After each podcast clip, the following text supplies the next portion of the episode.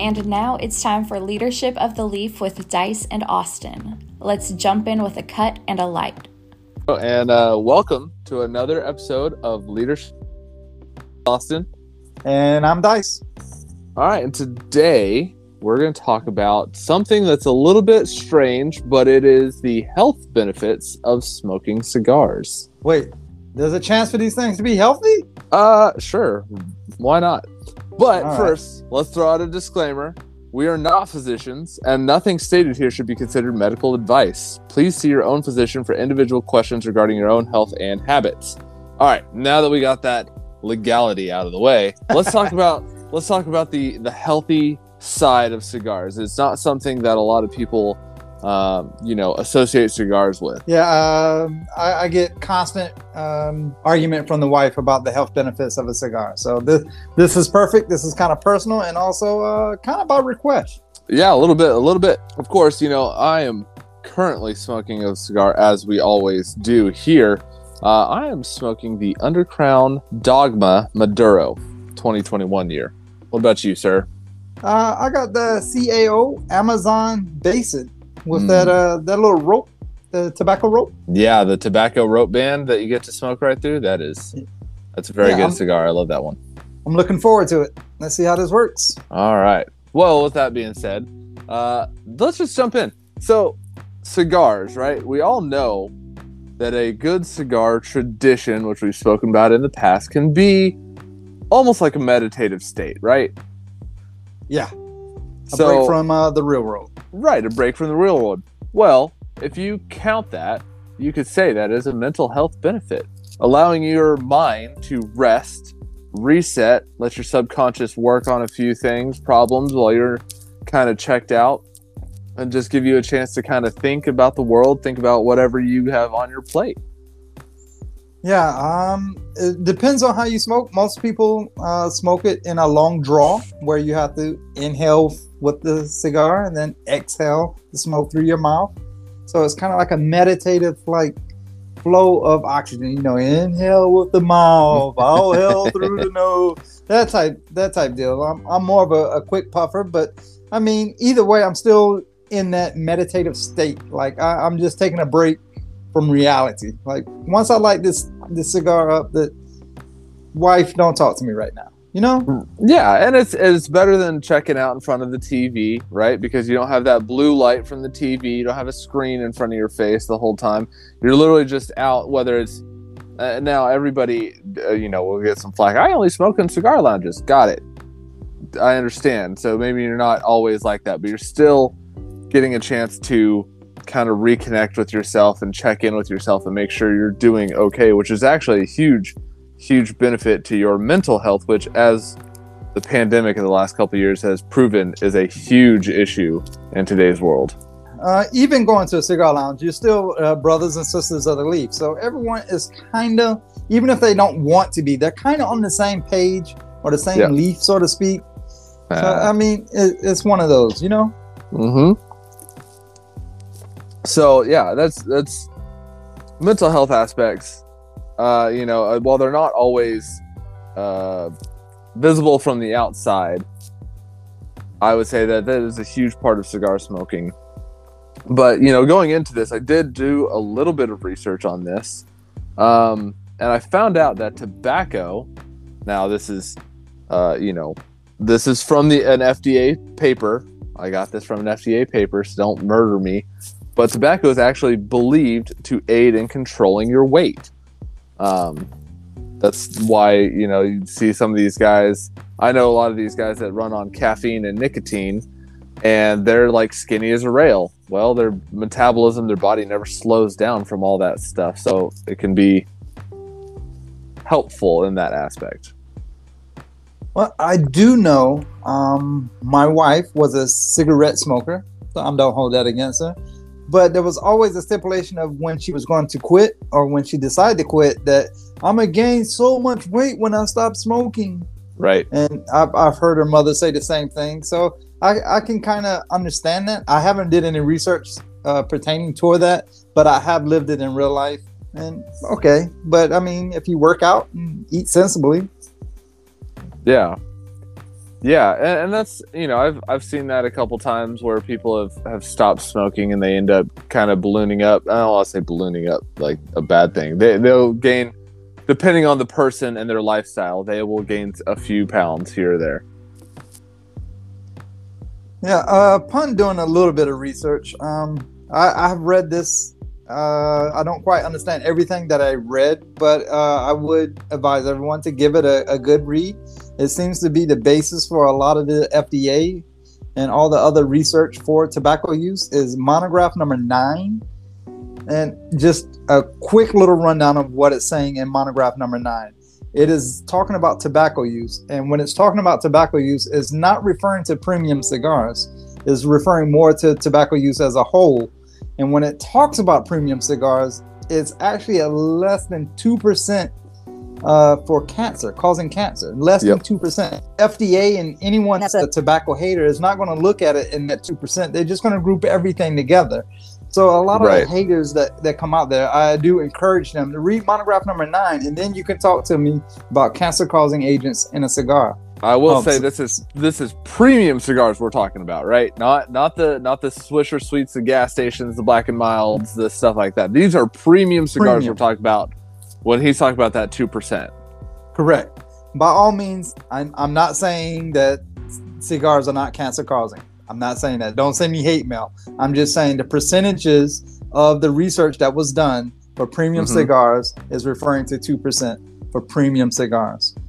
Now, uh, everyone has to always outweigh their pros and cons of what they decide to do with their vices in life. I mean, that goes with everything, even to driving a car fast, to drinking alcohol, to Right. you know how much sugar intake you want to take in so you do you you outweigh your choices there and i'm just going to smoke my cigar and meditate on it Absolutely. And and it kind of goes back to the old adage, everything in moderation is pretty much the key to life a little bit, and I would say. But I did look at that FDA study. You know, FDA looked at 22 studies that's been conducted since the 1960s. And they put this paper out back in 2015, I think, is what I was remembering. yes And and basically what they did is they studied men who were they studied men who were not prior cigarette or pipe smokers. And they found that up to two cigars per day, while not completely safe, this is this is from the FDA paper, is neither associated with significantly increased risk for death from all causes nor smoking related cancers. Now, what that means is significantly increased risk there is a increased risk but the chances are not so much so like if you pick up cigarette smoking your chances of of getting cancer are going to be like you know uh, significantly higher than if you are obviously not a cigar or a cigarette smoker but if you just decided to one day pick up cigar smoking and you smoke two to two a day your chances of of cancer causing uh, get, getting cancer are not significantly increased for that risk. Um, but this all leads to how much exposure you have. Um, again, moderation is key. If you're smoking 10 cigars a day, well, you might have an insignificantly increased risk. I'm just saying. All right there's a fun little fact i'm going to share with you at the end near the end of the the cigar segment about smoking 10 to 12 cigars a day but i'll save it for near the end because i kind of i kind of like it All right, sounds good. Uh, yeah, uh, but I mean, you know, the, the whole thing, alcohol consumption is usually Whoa. asso- whoa whoa whoa whoa you said alcohol consumption is usually associated with cigar consumption. Not all what alcohol what alcohol are you consuming Well, I'm just so tickled that you asked me. You are a beautiful soul. I am currently drinking Lead Slingers bourbon whiskey. Lead Slingers is a veteran-owned company. For those who don't know, all right, It's distilled out in Oklahoma, and uh, I thoroughly enjoy it. What about you, Ah. good sir? What are you sipping on? Because I, I, you sent me a text before the show, and you said mixed drink. so I assume it's Hennessy and Oh, I'm going with the good old fashioned sidecar, sir. Sidecar. I knew it. I knew it. But as always, we enjoy everything in moderation here on Leadership of the Leaf because that's what we are supposed to do, Well, yeah, according to, according to our wives, right? Yeah. Smoke and drink responsibly. Please. Suckers. well, I'm getting into the second third of this cigar, man, and I gotta tell you, I'm getting um, I'm getting some some dark chocolate and uh, espresso, maybe. That's, uh, that's good. I mean, it, it is a Maduro, so it makes sense to me. Let's see. A little bit of pepper. Just just bit. right there on the palate. Yeah, just right there, a little on the back end, a little bit. It's good though. Uh, this is a very good cigar. Well, this is my. I think this, yeah, this is my first time to Amazon Basin, and uh, yeah, I'm getting nice uh, cocoa, Mm. and there's some leather there. But the initial was it was kind of uh, what did I say, grassy. Yeah, that's what you said on the cold draw. Well, it's definitely doesn't really have a grassy uh, on my palate now. is it's more of a cocoa mixed with a leather, and, and I'm loving it. I, I'm still looking forward to the, the tobacco rope. So you know, something I always found interesting about that cigar. Just a side side note. uh, you know, back before chocolate was everywhere, right? Yeah. It was a delicacy in the Amazon. Oh. So I think it's awesome that you get that chocolate note from the Amazon basin. Just throwing that out there. oh, that that adds up. Hey. All right. So I, you know, obviously, we're two guys talking. We're not doctors by any means, shape, form. Don't claim to be. Don't ever claim to be. Um, I'm not even Dr. J. I can't even be. You know, or I'm not even that good with basketball. Like, you know what I mean? So, not there. But uh, you know, it, I have used the FDA survey on my wife and said, hey, look, you know, I could smoke up to two cigars a day, and the risk for me contracting cancer is not significantly increased versus anybody who vapes, anybody who smokes cigarettes, anybody who smokes pipes, um, all of these things. And really, it's my time to kind of, I use it to get away from my responsibilities after I've done everything. You know, that this is my time at the end of the day in the evening to come out on my back patio. Let's just have a chat. That's what we love to do. That's why we started this podcast. Um, and, and just kind of relax and chill. And I think that's the other cool thing about cigars and their health benefits, if you will, that social aspect of it too. You know, you kind of get advices from all walks of life. Yeah, the, there was a time where uh, I, I don't know. I guess I was just angry or just a grumpy guy. I don't know. But the wife was like, "Jesus Christ, will you just go out and enjoy a nice cigar and then come back in or something?" Jesus Christ. I was like, "Oh, no, all right." And of course, I, I it was a, a like a petite Corona or something. It was something small. And I sat out and I enjoyed it. I think I actually had a beer with it, so it wasn't like you know too extravagant, but it was enough just to relax me from. I, I guess I had a bad work week or something, and I just come back in, and she was like, "Oh, there's the dice I know." Yeah. Yeah, I've, I've had those, uh, you know, everyone has those bad days, those bad weeks, those bad whatevers, you know, and, and, uh, it's just some of those, something to sit there and just go, you know what? I'm just going to take a break for an hour. Just give me uh like an hour or two. Let me Yeah. kind of collect my stuff myself and I'll come back in and I'll be better. Yeah. Let, let me let me just enjoy this smoke without some nagging. God, Jesus, woman. yeah and everybody has everything different so i mean those are the basic health benefits that doing doing the research by all means uh, those are the basic um, health benefits of cigars that i have found Okay. Well, I had some fun facts I was going to share with you. Are you ready for them? i love fun facts All right. These fun facts I'm willing to share. I did a little research to make sure that I wasn't just talking out my ass.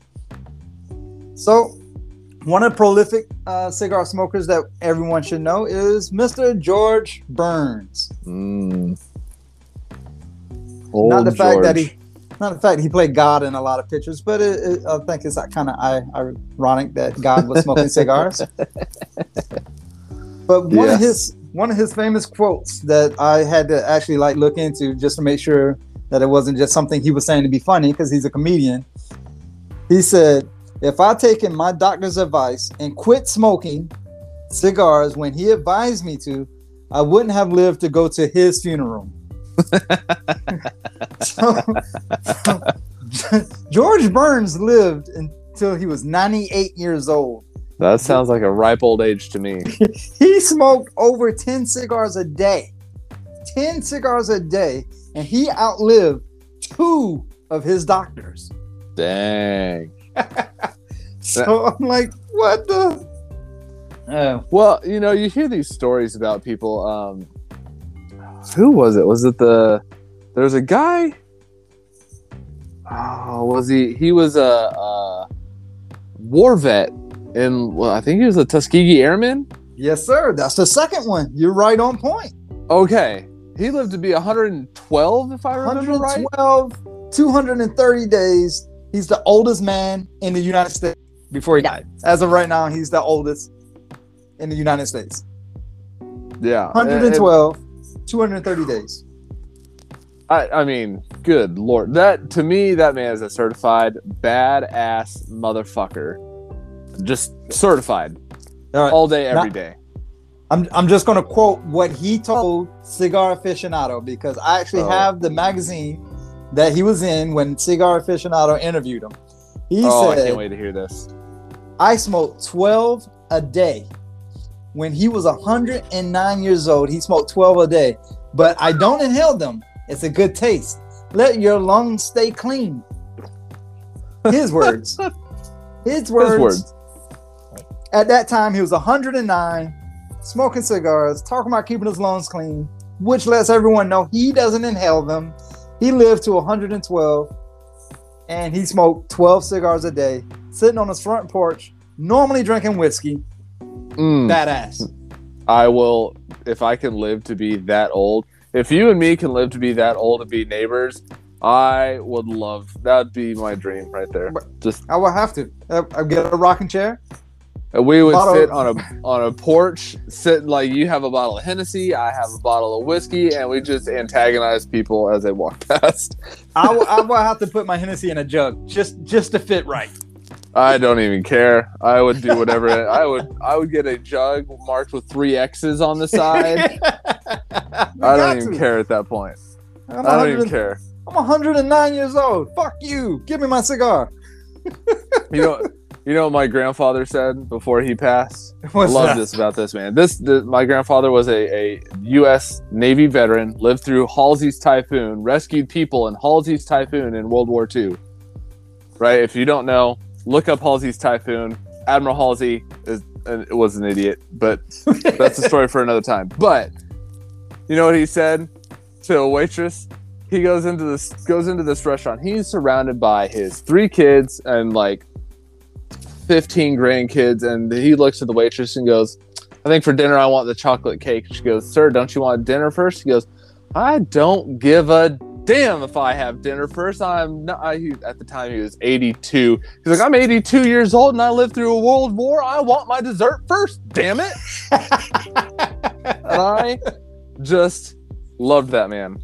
He was my favorite. Oh, yes.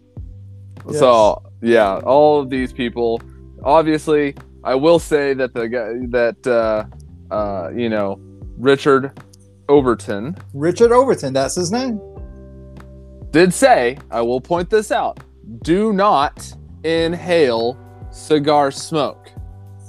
Do not inhale cigar smoke. I can't put that out there enough because I've heard people and they're like, I inhale the cigar smoke. Like, Jesus. you sound like it, bud. There's a friend of mine at work. He's trying his best to get me to go play golf. And he said, You can bring your little cigars. And I'm like, Dude, I'm not a golfer but I gladly smoke some cigars. And then he said, I tried smoking a cigar before and I just turned green. And yeah, you're bound to turn green because you're smoking it wrong. That's bottom line is he was smoking yeah. the cigars wrong. But there's no of telling him, right? He, he's, yeah. a, he's a cigar, uh, he's a golf pro, right? Yeah, he's golf pro. He's got to, he's got to do it. But so the, the overall view is you don't inhale the cigars. Use it as a meditative state, a social benefit state. Work on the problems of the day. You know, you got that that release valve, so to speak, if you're smoking socially with somebody else, or if you're not, you're you're able to just kind of relax and kind of let yourself digest the problems of the day and and the issues, and that can be a health benefit in and of itself. According to the FDA study, they did not find a significant cancer causing increase of two cigars a day. Now, that's somebody who does not smoke pipe or c- cigarettes as well. But that's that's it for our cigar segment. Um, and after this break, we're going to get into the leadership segment, which is the seven common styles of leadership. Yeah, which uh, which I kind of enjoy because you can compare these to people you actually know, and then you'd be like, ah, I know what kind of leader you are. That's also fun to see what you, what leadership style you are by nature. Yeah, we'll discuss it all after the break. Yep.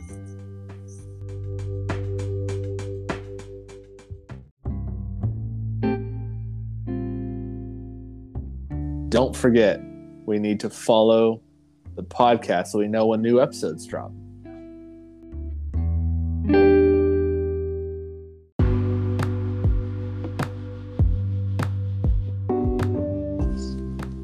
Right. Well, welcome back. Uh, we discussed um, some health benefits, but now we're going to talk about the leadership portion. And uh, contrary to popular belief, a leader has nothing to do with the stature of hierarchy. It's more about developing a positive attitude and transmitting it to others to encourage them to reach a common goal.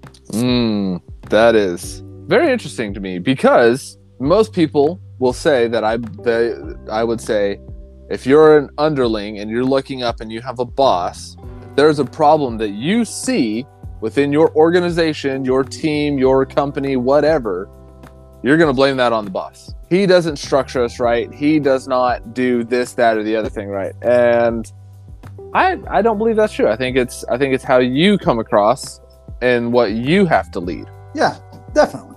So the seven seven styles of leadership, common common, very common styles. These are the most common. Most I'd say everybody would fit into at least one to two of these.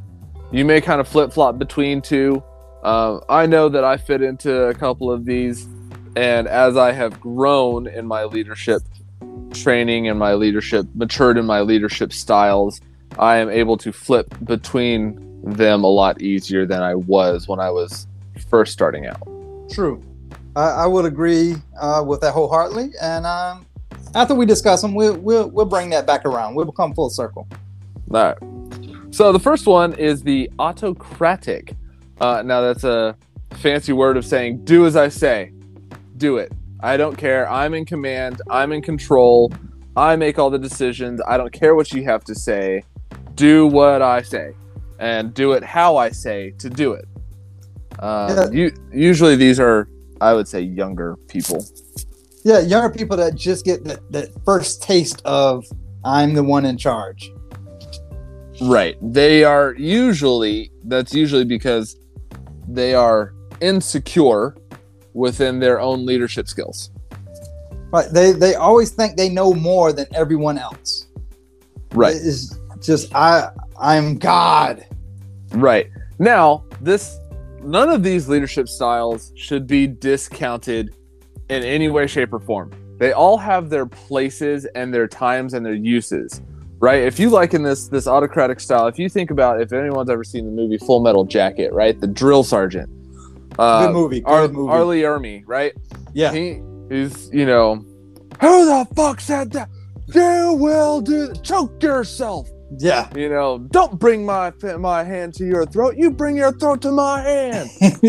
That's your autocratic, right? yes.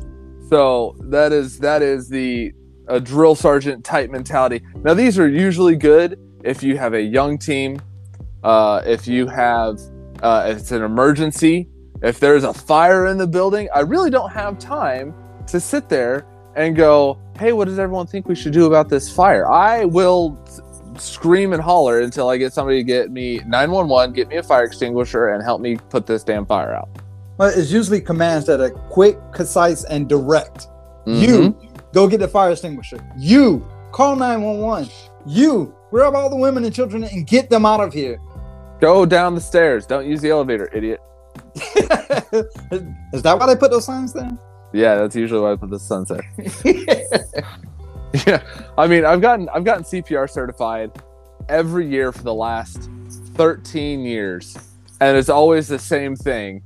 You, the you, go get the AED. You call 911. You Yeah.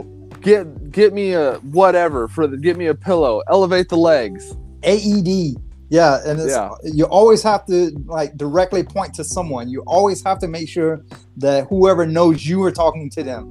Yeah, So that that's pretty much you know do as I say. That's definitely 100% autocratic, 100% through and through. yeah. So that's the first first style. Um, the next one would be authoritative.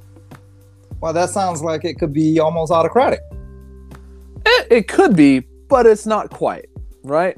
So I think this I think this is more along the visionary lines, right? Like if you think of um my wife is a Disney fanatic. I watch all the Disney movies. I have a 4-year-old. I watch Disney movies, right? Um this these are the villain the villains, right? Fools!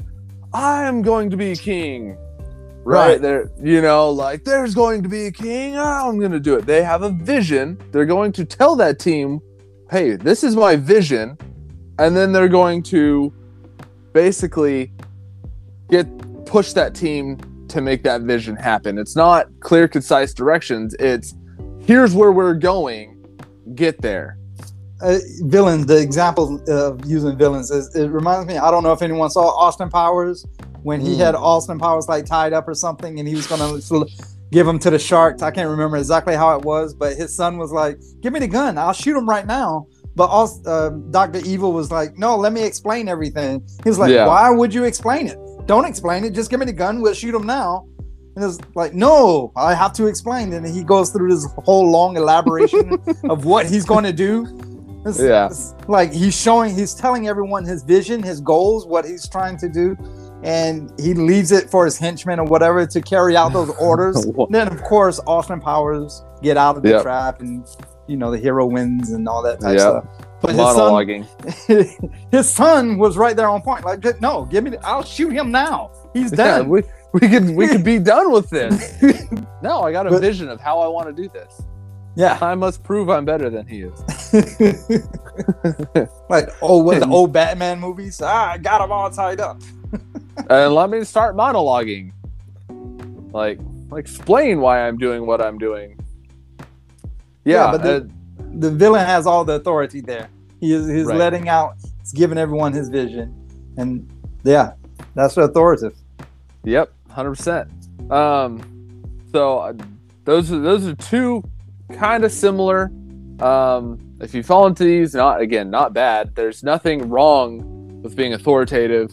Uh, again, if you have a young team that's very in inexperienced, it may be good to explain, hey, this is where we're going. Now go let's go let's go forth and conquer. Hey, let's let what do you guys kind of think? Oh, you think this, you think that all right, kind of what yep, those are great ideas, but that's not how we're gonna do it. We're gonna do this. I'm gonna put him in a cage with lava with one inept guard, and he's gonna escape because I'm in a monologue. we we need to perform this task, build this widget for these reasons, mm-hmm. and all the great ideas. But this is the way we're going to do it because this is how we have to achieve the goal. And this is the reason why. Yep. So that that takes it away from the the villain aspect. uh, yeah. So those are the first two. So then the next one would be what's called pace setting, right? Do as I do. Uh, usually this is something where it's like, hey, I'm going to show you a process of how to build a widget. Do everything that I do, right? This is I kind of liken this to to those exercise videos when they're telling you how to like do a push up or something, and then they're like, "Do what I do." Now take your arms and put them at shoulder width apart, and then go down. And It's great. Yeah. It's it's very effective to get things accomplished. But if you do it for a long period of time, you start feeling like you're like they think you're an idiot. Yes. Uh, I utilize this tactic when I'm training, like someone that's willing to learn. They got to show Right. the initiative and wanting to learn. Right. So I, I would show you how to produce a widget the right way by the book, exactly how it's supposed to be done. And once you master how you can do the widget exactly how it's supposed to be done, then later on maybe we can learn some shortcuts, some tricks of the trade. I share some wisdom that I, I learned over time of building the same widget. But at first, I need you to learn how to do it properly the first time, just like your instructional videos. Just you know, like learning a new game, learning how to play Right. chess. Right now, we're just going to focus on how each piece moves, some of the rules of the game, and then we'll play later, which allows you to, you know, put your own little twist and spin on it, as long Right. as you know the proper steps and procedures first. Yeah.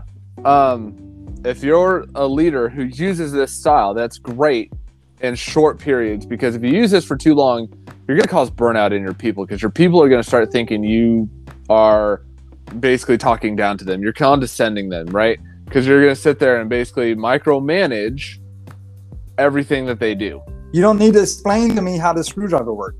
You don't need to explain to me how to build a box. We did that. I got that. Let's go. You know, like your GPS.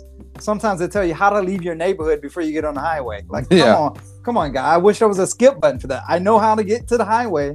Right? I just Yeah, don't it's- know how to get to Phoenix. I'm gonna, I'm gonna show my age. It's those old MapQuest directions where the first 20 steps were how to get to the highway, and you're like, I don't need that page. You, yeah. you just you just ignore that page and you print the rest of them out. the first page just killed the tree. Yeah, just you just killed the tree for no reason. Killed tree how to get to the highway. Got it. Follow this road for t- for 0.1 miles get out of your neighborhood. No shit, Sherlock. I do this every day.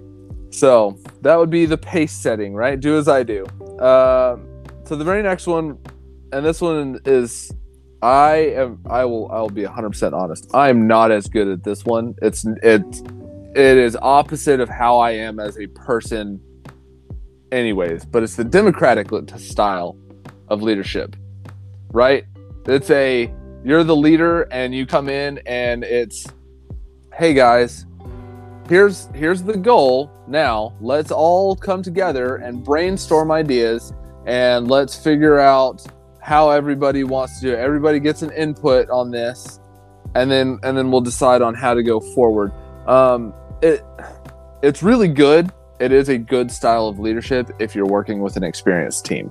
Yes, I generally, if I use a democratic approach in the leadership aspect, is normally to do with subpar task, something that we need to get done, but it's not a uber priority. It's just I kind of want to give the junior group a feel of making decisions, right kind of like the the authoritative, where you're like, oh, those are all good ideas, but we're gonna do it my way. This is all good ideas, and we're gonna try yours this time, little Billy. Yep, we're gonna vote on which one you guys want to do the most.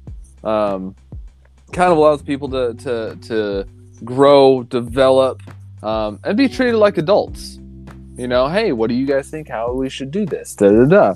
So this this one, you know, allows for that creativity. It, it allows for people to grow and to develop. If you're trying to develop them on on trying to be a team and get them a little bit more experienced, you know, it's that, that majority rule. Hey, show of hands for pineapple on pizza. All right, show of hands for no pineapple on pizza. All right, majority has it. Pineapple on pizza sucks. We're gonna go forth and conquer. I'm gonna get hate mail for that one. I guarantee it. well, uh, I, I have a 14 year old. She loves pineapple on pizza. Gross. We normally buy two. I stand by what I say, people. Send me all the hate mail. I don't care. So just get two, like I do. Just buy two. Yeah. Eight mil. Yeah. Hate mail for the pineapple, huh? Hey, I'm waiting for it. Um, so the Democratic is, is pretty much it's self-explanatory. It's it's really good if you're trying to develop people. If you have an experienced people and or or you have a young core of people and you're trying to solve if you're trying to be innovative. I like this one for innovation. Right? Hey guys, I here's how we've always done this process. and it, it works okay. What do you guys think would work better? Boom. You have creativity, you get innovation, you get all of these things that you don't get under the old other styles of leadership. Hey, what do you guys think? Maybe they come with something like uh, totally new that you've never even tried. And you're like, oh, that is a great idea. I don't know why I didn't think of it, but that's a great idea. Let's go forth and try that, and and we'll go from there.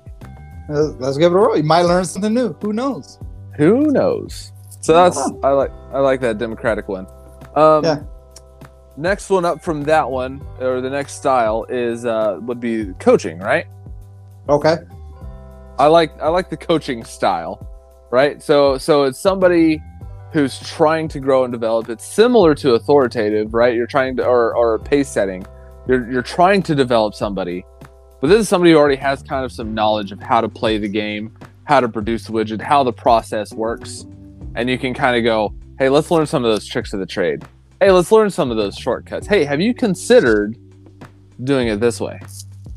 Yeah. Uh, a lot of times I look at this one like the a teacher asking a student like a question, and he kind of gave, he was in the right area for the answer, but Mhm. the teacher like, have you really? What about this? And then the, the kid is like, oh, oh yeah, and this and this and this. Be like, oh, there you go. You're you're in the right direction now. You just give them a little nudge to push them in the right direction kind of like give feeding them to make their own decisions. Yeah, um, I know when I was an instructor, I, I use this one quite a bit because I would I would give people a problem, a scenario. I say, hey, here's your scenario. What do you do? And they would, oh well, you know, I would do this, this, and this. All right, that's great. So what if you you do all that stuff, but you don't fix the problem? Why not? Uh, well, you know, and then they start kind of thinking of it, and they, you know, hey, well, what did you look at? Did you consider? you know stuff like that we, in this this leadership style you don't really give a whole lot of direction you kind of give them an end goal but no direction of how to get there. This one's kind of nice in that sense that you again that people are treated like adults. Um, yes. you know you see those team members as hey you guys have talent you're undeveloped but you have talent. Let's let's get you developed and so i'm not going to give you a whole lot of direction. I kind of want you guys to figure this out on your own. Usually i kind of look at this as if my people are very talented if they're skilled if they're showing me you know initiative they're showing me a want and a drive to do whatever i need them to do i can kind of use this style a little bit more if they're a shithead and they're always messing stuff up i'm going to use a different style with that person that that makes perfect sense. Um, I, I did that with my kid. I'm uh, like maybe if you do the dishes now, you have freedom for the rest of the night. Sometimes she'll do them immediately. Sometimes she has to do them at ten o'clock at night before she's uh, has to go to bed. Her choice. Right. yeah i like natural consequences Yeah. That's what I do. Um, so yeah, yeah, you're trying to get the person, the people to t- to tap into their own abilities to accomplish whatever that task, whatever that vision, goal, whatever that is. So that one's I like that. I I, I use coaching a lot with with driven and and uh, talented people. Well, you're you're going to touch base on the coaching. I, I would assume pretty soon, if not already. It's like teaching a kid to ride a bike. Yeah, You know, they, you know, most kids want to learn how to ride a bike. They, they see other kids riding a bike. It's like, oh, this is great. So Yep. you you pretty much show your kid the mechanics of how to ride a bike, the pedaling and balancing and all that stuff. And then once they actually get it, you kind of like give them a little nudge and then you let go. You're like, hey, look, look, you're riding on your own. And then they look Yep. and they're so proud, and then they hit the mailbox. and then they, yeah, or they fall over on the on the concrete and skin their knee or something. Well, Dad, why'd you let go? Because you got to do this on your own, bud. yeah, but it's a valuable lesson learned. You know, uh, I lean too much to the left. I lean too much to the right. I got to balance. Yep, it's giving those people a little enough rope to kind of kind of mess up and hang themselves with, so to speak, but uh, not in a dire situation where they're going to actually hurt themselves. but being being a coaching being a leader you of course you want everyone to succeed so that's how you kind of do it you know you push the bird out the nest Yeah, exactly, exactly. Um, so the next one, because uh, if you guys have have noticed a theme here, that we are going on a spectrum from task oriented to people oriented, right? There's this nice spectrum here. So in case you guys haven't caught that, just giving you a heads up. So the next one, more people oriented, would be affiliative. The people are coming first. This is that style that gets up and close and personal with people. You want to know, hey man, how or hey person, how was your weekend? How are you doing? How's the wife? How's the kids? Oh, Billy's sick? Oh, I'm so sorry to hear that. Is that going to affect your your your process here? Do I need to help you solve this problem so you can be better at producing widgets? Yeah, this, this is a perfect one that opens uh, a relationship with with your team, with your core group. Um, you want to uh, kind of establish an open relationship so they can always come to you with like different scenarios, not necessarily uh, personal problems, but different scenarios in the work area, because mm-hmm. you don't you don't want your people hiding stuff from you. Like no. ah, I didn't do my TPS reports uh, okay, let's let's work with that instead of like chewing their head off about it. Right. Hey, I didn't do payroll. Oh, why did you not do payroll? Oh, I didn't know how to do payroll. It's been you've been at the company for ten years. What? Uh, let's let's figure this out. Why don't you know how to do payroll? Let's let's figure out if there's a a personal reason for this or or whatever. The ultimate goal of this style is to basically connect and create relationships and harmony within whatever team you're in. Usually, uh, a lot of a lot of people will do this. I consider these guys facilitators more than leaders, um, because your whole goal is to create relationships within that team. It's usually used around icebreakers.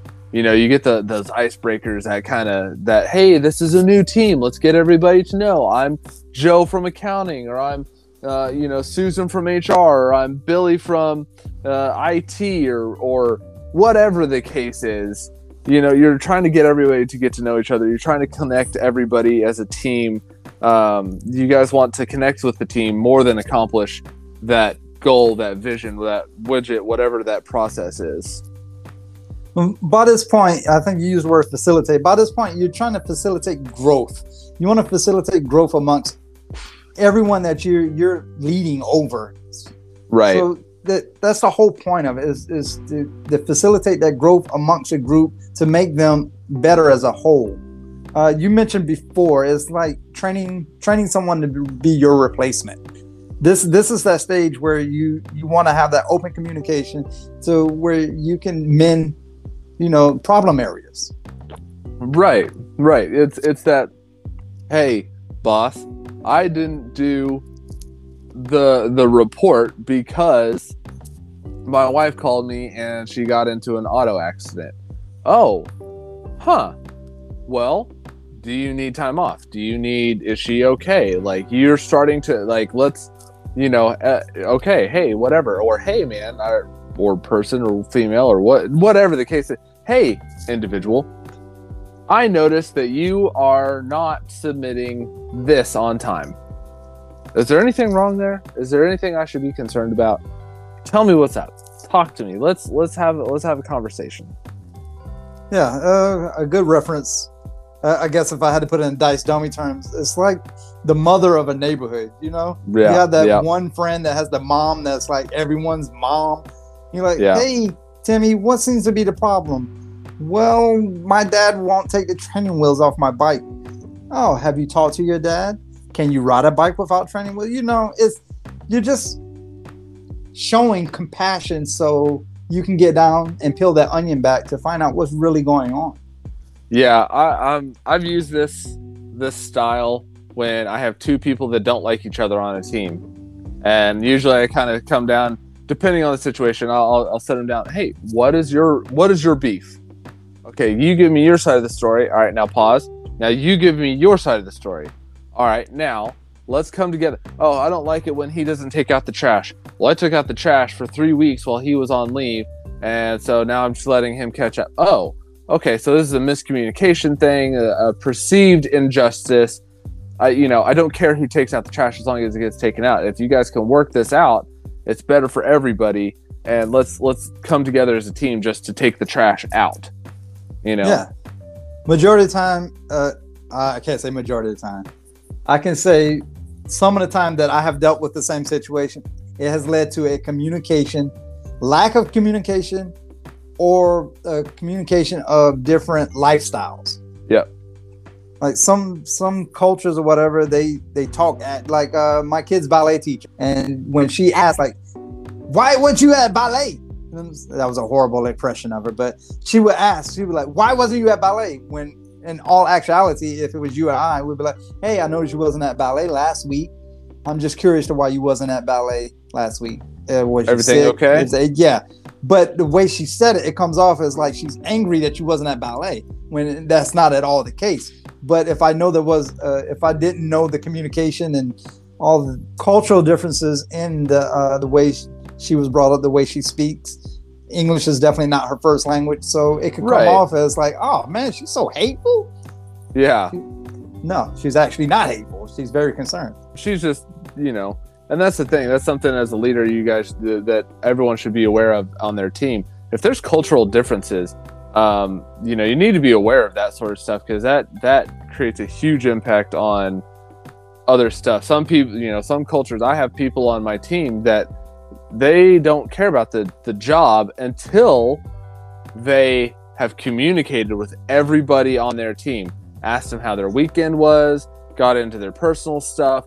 They don't care about the task until that happens. And then i have other people that are like i just want to get the task done and then we can worry about what i did on the weekend and and what bar i went to and how, how drunk i got and the chick i smashed or or whatever the whatever the case happens to be. I mean i work with a lot of i work with a lot of like 21 to 24 year olds so that's and they're they're male so they that's what they tend to to can be concerned about. So you know uh, it's just one of those things where they they kind of tend to argue and i'm like look guys talk talk just talk to them you can work while your hand you know you can talk while your hands are moving uh, you know but if you do this together it makes it all better it just eases everything all right so the last common style of leadership is probably the one that irks me the most um, it's useful in certain situations i have the biggest issue personally and i know i do i know it's a weakness for me of implementing this, but it is called laissez faire. is French. Laissez faire, L A I S S E Z F A I R E, laissez faire, and it is basically an uninvolved leader. I, I've witnessed these type leaders, and to me, it's, it comes down to laziness. Yep. I don't want to deal with it. Right. Now, that being said, I will say that it does have its uses. If I have a team that somehow is more knowledgeable than me, right? If I'm leading a team of engineers on a problem and I don't know that system, but I have to lead this team, I'm going to tell them what the problem is and then I'm going to get the hell out their way. You guys just keep me keep me involved, keep me informed, but I'm not going to be involved in your internal team dynamic. I just I need to know what your problem is. I would Yeah. say that's also laissez-faire. Yeah. Um. By all means, if if I'm new to the group and they're a group of plumbers and I'm an electrician, by all means, I'm not gonna go be authoritative. I'm not really gonna be affiliative because I, I really don't know my people yet. I'm I'm kind of new to the whole game. I just have to trust that these plumbers of equal they 50 years of experience between everyone that I, I have to assume that they are the ones i don't want to assume assume is not the right word i have, to, have to trust, trust. i have to trust that these experts in plumbing know more about plumbing than i do as an electrician Right. Right. So usually this this leader will give basically no direction. And they'll just trust that the te- the people know what to do and how to do it and they'll make the they, they'll make the mission happen. I tend to use this so so this leader they, they may not even be involved in the team but this really this style kind of eh, in my opinion it's only going to work if you're leading a highly motivated and knowledgeable team if they're highly motivated but they're not knowledgeable, you ain't getting anywhere. They're, they're just gonna go around in a circle. It's like a monkey beating on a fucking nuclear warhead with a wrench. You know what I mean? Like Yeah. they, they may be motivated to do something, but they don't know what the hell they're doing. You know. Uh, so and you also got to make sure that you you provide regular feedback and you got to monitor performance because otherwise you're not a leader. So if you're not getting feedback and you're not monitoring performance and making sure that they're hitting their milestones, then you know really what are you doing? Uh, a- and I kind of like, um, you know, I, I liken this to to Crush from Finding Nemo. Cuckoo, cuckoo. Yeah. All right, dude. it's kind of like uh, Crush when he was uh, teaching Squirt how to was the the stream. What was that stream Yeah. called? The EAC, Yeah. Whatever the stream. I'm sorry, I haven't seen Finding Nemo in a long time. But uh, Nemo's dad was like, "Oh my God, what are you doing?" And he was like, "You got to let him do what he's got to do." Uh, Yeah. how, I'm a horrible Finding Nemo person, but you know what I'm saying. He just kind of pushed him out and let him swim in the EA stream himself to figure it out. And Yep. oh, look at that! He did it like a champ. Right, and that's great. If if you know, again, uh, if uh, you know, if you have a highly motivated team that can that is intelligent and can figure this out, like if you have a a person who's just man, are they dumb or they just don't get it, this style is not going to work. Yeah, I've you had those people. you can't let them loose. Right. Yeah. You, if you're if you have a highly motivated team and then they're intelligent and they can figure stuff out, sure, you can kind of like reel back a little bit. But if you're if they're just, I, I you know, if they're just dumb, I'm gonna call the baby ugly. I'm calling it what it is. If they're just dumb, the style's not going to work, and you're going to have more heartache than than anything. as you mentioned earlier, if you paid attention to how each of these uh, leadership levels went, styles are effective as you was using them as you go down the list. Um, by the time you reach the final, was at laissez-faire? By the time you reach that, if you did everything properly, you should have a team that's highly motivated and uh, a very knowledgeable team. If you follow each step all the way down, but it's, it's kind of hard to say because that means you have to have the same group of people or team that you have been leading for quite some time to go through each of these uh yeah each of these levels. So i mean you can't just go from authoritative to laissez-faire. It's, it's not going to work No, and, and and I would also say that these styles of leadership are also very, very situationally based. You know, if you're if you're getting a, into a situation where you're like, man, these people are not doing what they're supposed to do, switch up your leadership style, change it up to a more task oriented leadership style. If they're doing everything that they're supposed to be doing, and you can kind of let go of the reins a little bit, focus on others other priorities, do that. Switch up your leadership style. Back off a little bit. Give them a little bit more space. Focus on them as people. You know, maybe go to laissez faire for a little bit, you know, and then come back and re engage and be coaching again. You don't have to sit there and go step by step by step by step by step by step. You can, you can sit there and go, hey man, this situation or this, this area of the project requires me to be this kind of leader or hey these this team is more knowledgeable. We've done this process in the past. I can be more laissez-faire. I can be more uh, affiliative. I can be more coaching. I don't have to worry about this as much. Um, you know, so so I would, you know, don't don't sit there and think of this as a step-by-step process. These are just coaching. These are leadership styles that you should be able to flow in and out of I don't want to say with ease, but eventually with hopefully with ease. But you know, hopefully you'll be able to sit there and figure out, you know, what the situation is and what that requires from you. yeah uh, as we mentioned near the beginning of our leadership portion we was talking i said we're going to bring this back full circle and you you nailed it i mean uh, you don't have to stick to a certain type it's a situation I call it a situational leader concept so you depending on the situation is what kind of leader you need to be at that time. You need to Mhm. focus on the situation at hand. Is it a tasking project that has to get done? Then maybe like you're saying we need to jump back to authoritative. If it's something that's just willy-nilly then okay go laissez-faire see where it goes. I mean Right. it's, it's all situational. And each person that you are leading is also going to call for a different type of leadership style. Right. Like uh, if if I was leading you, I would probably be a little more laissez-faire because I know whatever task we're doing, and you have the knowledge of the task. I don't need to babysit you. I know it's going to get accomplished. But if I have a new guy that just walked in the building from college or high school or whatever, like I'm, I'm gonna have to, you know, be a little authoritative. I'm gonna have to say, hey, let me show you something, or you will do this because I said so, type situation until they actually, you know, pick up what I'm putting down. Right, and that, and that's you know, it's something that as as leaders you have to learn to develop a uh, say a sixth sense of of these different type of styles because you got to sit there and be able to go, okay, I get this. You're new. You're straight out of high school with like no skills. Let me show you how to do stuff.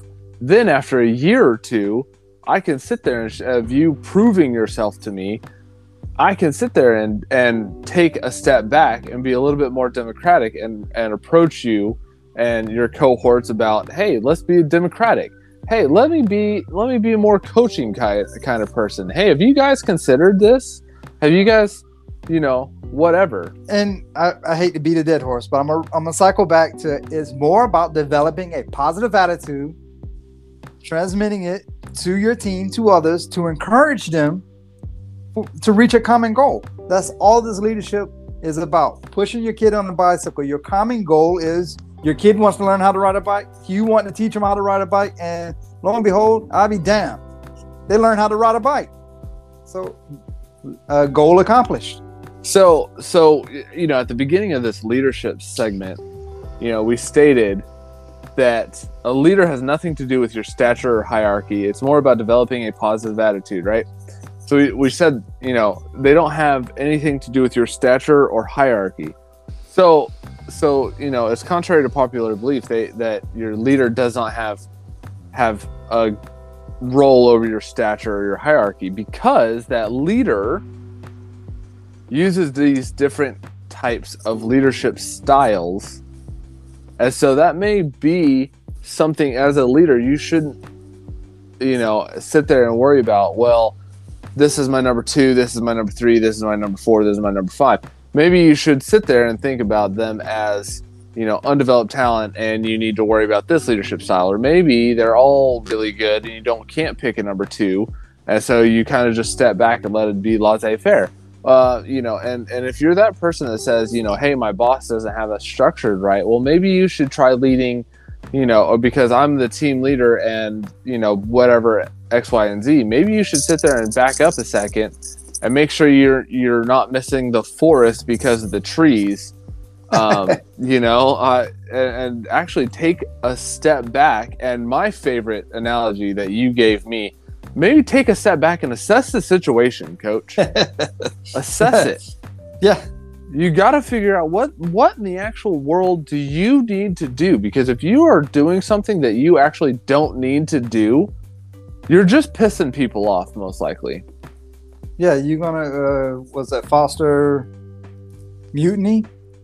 Mm Mhm. I've had thi- people This guy doesn't know what he's talking about. Well, I've had people. So I, you know, I've come into a situation, uh, actually just recently, um, where I had two people leading my team, uh, or leading a team, I should say, and I came in and they said, "Hey, this is, you know, this is now your your team. You go forth and conquer." And I'm like, "All right, cool." So I know the individuals on this team already. We've worked together in the past, and they tell me always, every single time, man, this is a night and day difference from person X. And, I, and I, I'm, I'm genuinely interested in feedback. And I go, well, what do you mean by that? Well, these people were calling me every five minutes for an update. Like, I, if you look at the phone log, I was getting a phone call every like five to 10 minutes asking for an update, asking if I did this, asking if I did that.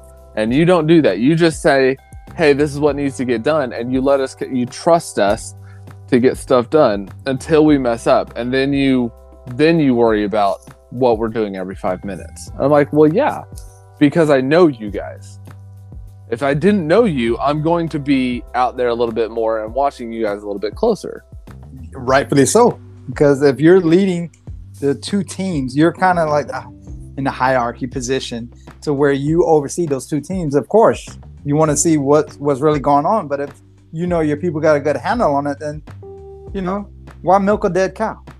Yeah, uh, yeah, absolutely. It's it's one of those things where you know, and that's something that I've had. To, I, you know, I try to coach everybody, but you know, without um, without the knowledge and without the ability to actually acknowledge that you may be messing up, without the ability to say, "Oh, I didn't realize I was doing that," or take that feedback to heart, you're just going to keep doing the same thing and you're going to end up piss- pissing your high performers off and you're going to keep letting your low performers slide by because you're not letting them fail and then holding them accountable. Right. And then you might find yourself reverting back to an auto autocratic or authoritative which Right. you know majority of us don't want to do. I don't want to be that guy that says you will do this. Do as I say. Do it now. I don't want to be No. that guy. No. Not not not all the time. Sometimes it is No. warranted, but not all the time. Right, right. And it's just it takes a lot more energy from me to to be that kind of person. That's not my natural style. Uh, I tend to be a little bit more trusting of people. Um, my definite, I know my leadership style that I fit into probably the, the easiest that I flow into um, is probably going to be along the lines of, of coaching and affiliative. I, I care about the people. I want to know what's going on with them. I want to make sure that they have everything they need to succeed. And then if they go out and do something and I see something's wrong, and I'm, I go, hey, what, what's going on with X? And they're like, oh, well, I was just getting to it. And I'm like, well, have you tried, con- have you considered splitting this team up and getting both those tasks accomplished at once? Oh, I did. I didn't even think about that. I'm like, ah, got it. Learning moment. Let's let's talk about it. And that's usually kind of where I fall into, and that's um, that's good and bad because I have people that I need to be authoritative with or pace setting with, um, and those people tend to let me down, and I get frustrated uh because it just takes more energy because I'm not naturally predisposed predisposed to be that kind of leader. All right, I can see that. If I had to pick for myself, I would say more affiliative first, then democratic, and then which leads me to coaching. Right. But if I had to pick two, I would I would say affiliative and then democratic. Yeah, and that's again, there's nothing wrong with it. These these styles, as we flow, as you learn them and flow through them, you will find what works and what doesn't work for each individual person. But a word of caution: if you try to do a style that is not uh, your natural style, I personally have tended to find, and I'm sure that you have, that it takes more out of me to do that. Whether it's mentally draining because I'm the kind of person that pings a lot and I want to know everything that's going on at every single minute and everybody's that's doing stuff and like a micromanager. You know, if you're if you're that kind of person and you're trying to be a coaching or or affiliative, it's going to take more energy for you to take a take that step back because you're going to have to fight your natural instinct. Um, versus you know me who who I I that's where I just tend to gravitate towards. Yeah, it's one of those situations. If you're trying to be something you're not, it's not going to work out. It's not going to come off as genuine. Um, you probably get laughed at. Uh, it, it's just you have to find your style, work with it, um, find your mentor, and just move forward. Just just learn the different ways, learn your path, and figure out what's the best leadership style for you to move with. There's there's no technically wrong one, but there's some that's going to work a whole lot better than others. Right, and you know, and I, like we've I said a million times, I think already that everything is different. Every situation is different. So uh, even if you're even if you are required by that situation to be something that you're not, you're going to find out that it's going to take more energy from you. Um, whether what you know that may be the right leadership style for that moment. It may be the hundred percent right leadership style. Um, but man, it's it's just gonna go. You're gonna be worn down after it because you're gonna go. Oh, I just want to do X. Or I want to know what's going on every single time, but I got to step back and I got to be a- affiliative because this person uh, you know, is i they care more about the the me knowing them as a person than the task, and I gotta I gotta respect that because they're you know they're good or whatever. You know, it just it takes energy out of you, and that's that could be very trying for sure. Right. Um, I am actually in the final third of my cigar. Yeah, me too.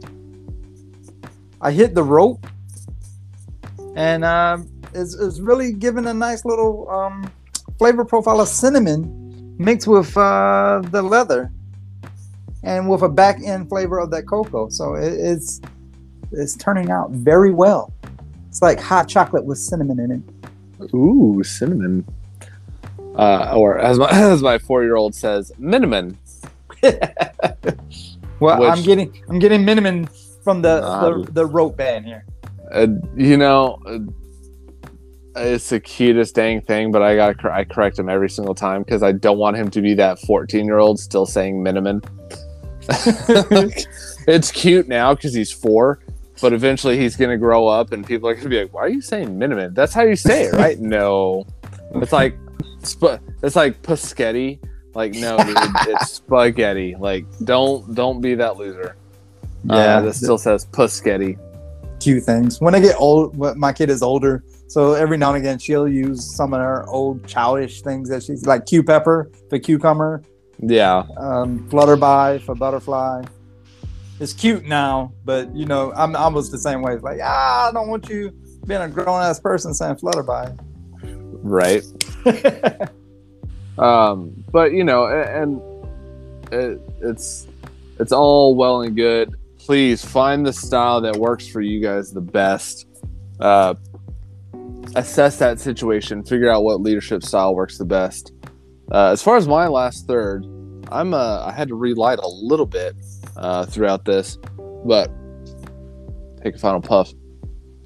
I'm getting leather mixed with a little bit of uh of pepper and and maybe a little bit of earthiness. It's it's good. I don't want to say cedar because the pepper and the earthy make me think cedar, but it's not cedar. How is it pairing with your um With my What's it? bourbon, your bourbon? it's a bourbon whiskey, is what they it literally says on the bottle. It says bourbon whiskey, so Mm. you know, hate hate Okay. me all you want. Um, but it's it's good. Uh, the the smoky peatiness of of this whiskey is is giving that nice almost bitterness. Um, that's that's kind of helping bring out some of those smoother flavors of the cigar, which is is really nice. Um, I enjoy a good bourbon. I kind of wish my Hennessy. I wish I had it neat. I think if it was neat, it would paired better. But because I add the orange in it, the orange is kind of throwing it off. I added orange liqueur. Anybody knows how to make a sidecar, you use orange liqueur and cognac with some lemon juice. The citrus is not playing nice with the cocoa and cinnamon. Mm, Um, whereas if I didn't have those, I would have just more of a caramelly fl- uh, floral note from the Hennessy right, right. and and I think that floral note would like hit with the cinnamon and the cocoa and a little slight leather. I think it would it would cause it to like bam baby. But by all means, live and learn. Right? hopefully, hopefully you bought two and this is why we recommend keeping a cigar journal uh, because then you can figure out what pairs and what does not pair with different cigars And that's exactly what I'm gonna write in it. there you go all right well i think you know we have gone over these seven different leadership styles. I think we beat the dead horse as much as we can beat it. You know we've gone over the autocratic the authoritative the pace setting democratic coaching affiliative and laissez-faire different styles.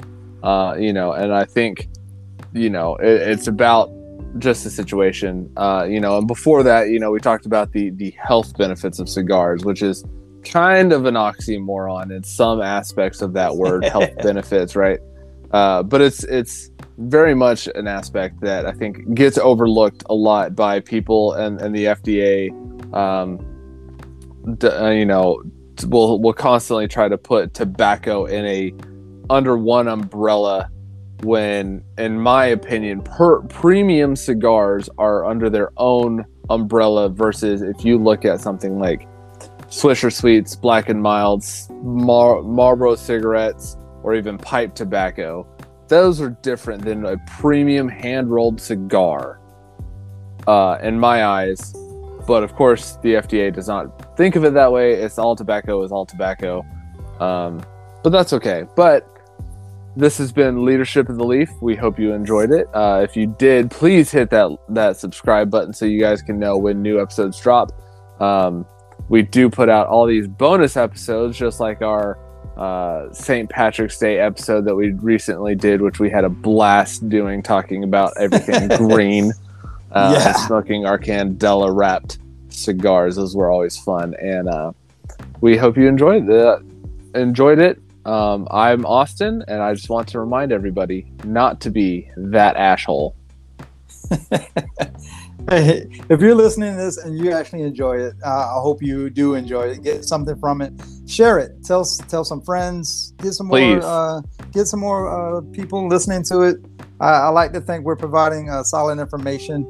If there's uh, something you want us to touch base on, by all means, hit us up on Instagram or you can go to our website. Splume.wixsite.com backslash LOTL. Best way to do it is just go to Instagram. Our link is in the bio of Instagram, Leadership of the Leaf on Instagram. You can see pictures, you can see what episodes is coming up. Um, just, you know, just remember that uh, there's no such thing as a bad cigar. There's just better ones out there. Absolutely. Till next time. Thank you for listening to Leadership of the Leaf. The comments and opinions expressed by the host and guests does not reflect the opinions of those that broadcast this show, nor does it reflect any of our affiliates.